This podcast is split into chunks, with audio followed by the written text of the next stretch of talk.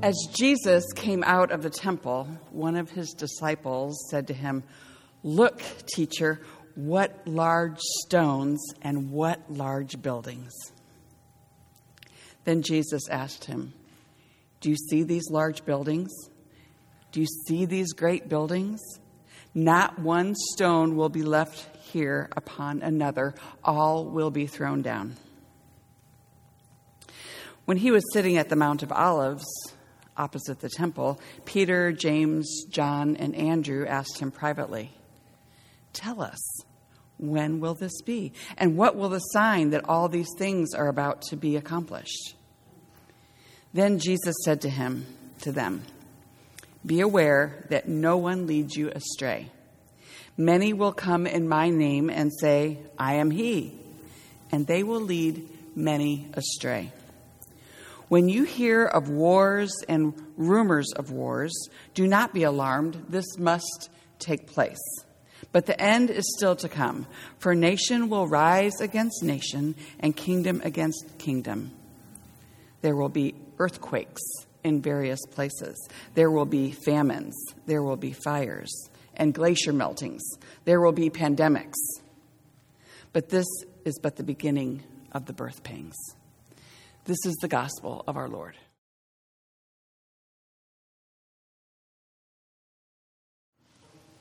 The good news the end is near, the apocalypse is upon us. Last night I was thinking that I needed to have a sign and hang it around my neck saying the end is near, just in case people forgot what the message of today was. What do you do when you see the guy standing on the corner or standing near the stadium or outside a building and he says, The end is near. I usually turn and walk the other direction. I do not want to hear any of that stuff. Today's gospel snippet and the last time we hear from Mark this year is known as the little apocalypse at least the beginning of it. When you go home and reread your gospel lesson today, go ahead and read a little further and you'll get more of the picture of the apocalypse. For those of you who like apocalypse type reading, not the zombies and stuff, but the other kind. This is but the beginning of the birth pangs. Jesus is going to usher in a new world.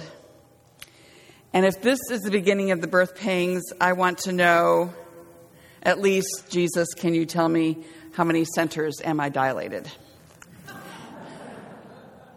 Birthing is not easy. It's not for sissies. If this is the beginning, what is it going to feel like when we're in the middle of it? When we're like at five or seven? Or toward the end when we're third and goal? I have bad news. And Pastor Mark asked me if I would come here today and give you a, a message about this gospel lesson. I said, I'll only come if it's good news.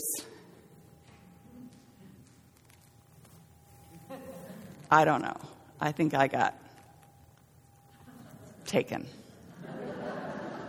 Today's gospel passage is not one to make you feel comfortable. It's not one to bring you peace.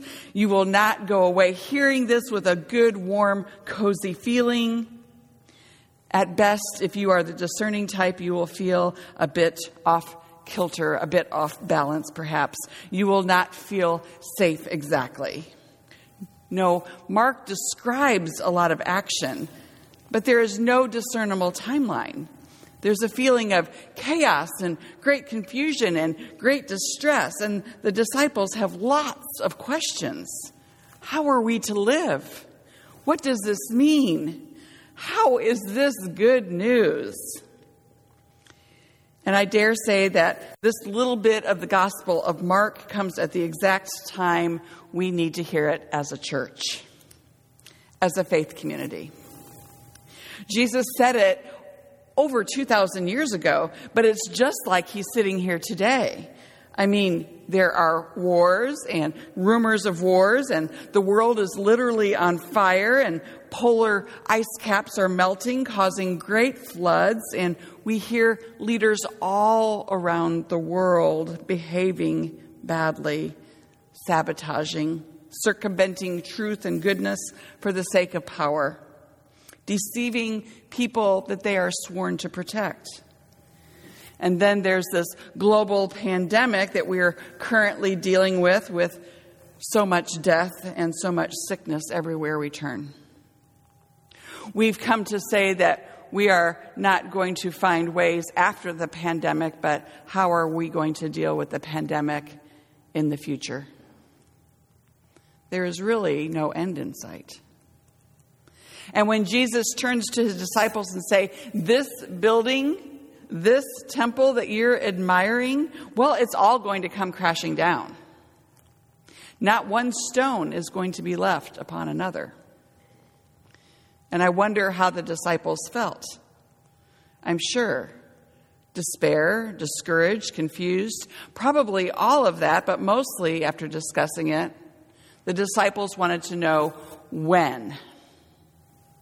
When is this going to happen? We need to prepare. We need to go buy our duct tape. We need to go get our case of water or cases of water. We need to have our batteries for our radio. We need to have canned food and dried food. We need to have our blankets. Remember when the year 2000 happened, those of you who were alive when the year 2000 happened, and, and we were all running to Ace Hardware and figuring out a place where we could hunker down because at the stroke of midnight, all hell was going to break loose. The world was going to turn dark. There would be no electricity. There would be rioting in the streets. Nobody would be safe. Where were you New Year's Eve, 1999? Were you watching the clock? Were you crossing your fingers? Were you hunkered down? Or were you partying like it was 1999 with not a care in the world? I was kind of somewhere in between. I was a little worried, but not a lot worried. I mean, really, could it really happen? And it didn't. The rumors were abandoned. The lights stayed on, electricity stayed on, the clocks rolled over to the year 2000, and we were all fine. And there's been lots of other rumors of the end of the world. I mean, there's you can look, you can Google it. The world was supposed to end lots of different times. So, how are we to live? How are we to live when the world is literally on fire and prophecies abound? We are living in such a disruptive life.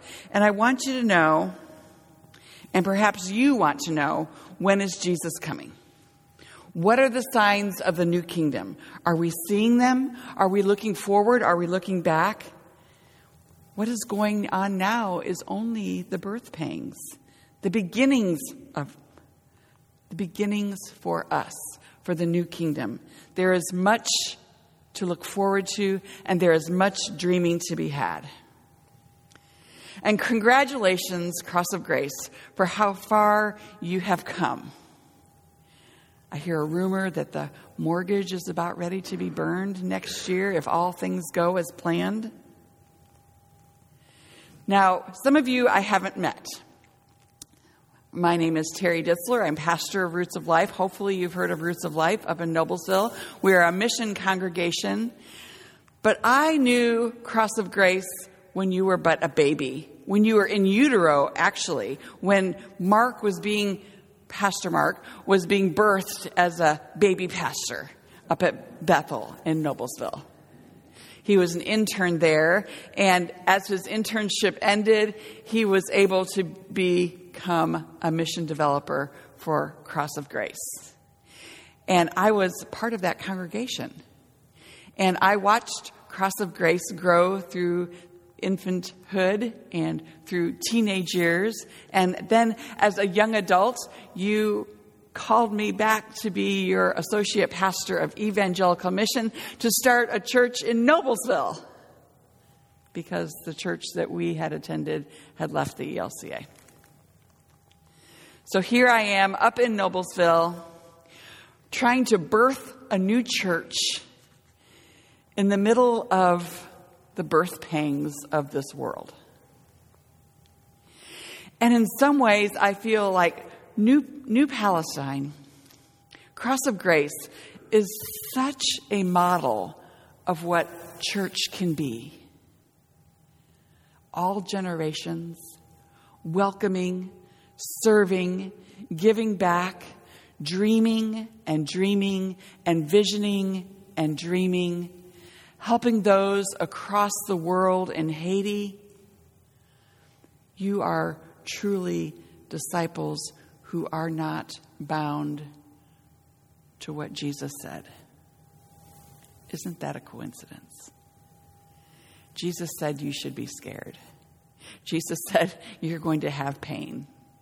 And yes, you've had pain. And yes, some of you have been angry. And some, yes, of you have led fearful lives. But here you are together in community, caring for one another and caring for the community and caring for the world, just as if the kingdom had already come. And earlier in Mark, Jesus said, The kingdom has come.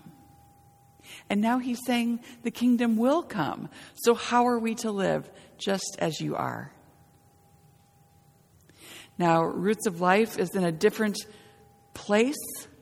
The people that we have attracted are people who have been hurt by the church.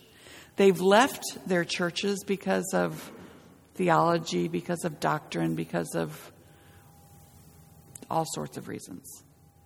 And oftentimes, Roots of Life is the last place people are going to go before they leave the church altogether. And sometimes, Roots of Life is the first place they come back after being on churchcation. We have young families. We don't have that many people over 60, which is a problem, actually. We don't have the wisdom of the church. We don't really have the traditions of old church. Now, traditions can be good and can, tr- traditions can be bad, they can hold us back. But right now, we don't have a building. We are a church without walls. We had a building where we were renting for five years, and the pandemic hit, and our five years was up. So we've been worshiping outside. Today, if you look outside, is not a good day to worship outside. So they are in a rented space in, at the Parks Department in Noblesville. And we will be there off and on throughout the winter. Most of my people are used to us traveling around like a Bedouin tribe. And we do take care of one another. And we do take care of our community. And we try to take care of the world also. But it's hard. I have a dream for Roots of Life. I have a dream that we will be a retreat center for people inside and outside of the church. That we will be a place for spirituality. You know, we've heard oftentimes that the nones are growing in numbers, people are leaving the church. But they want something. They want community. They want love. They want kindness. They want to live with the people who are generous. They want to live with people who are forgiving. They want to live with people who are still learning. They want to live with acceptance and a welcome. And so I have a dream that this can happen. But it's also a dream that needs collaboration from other people we still love your support that we have, and we are so grateful to Cross of Grace.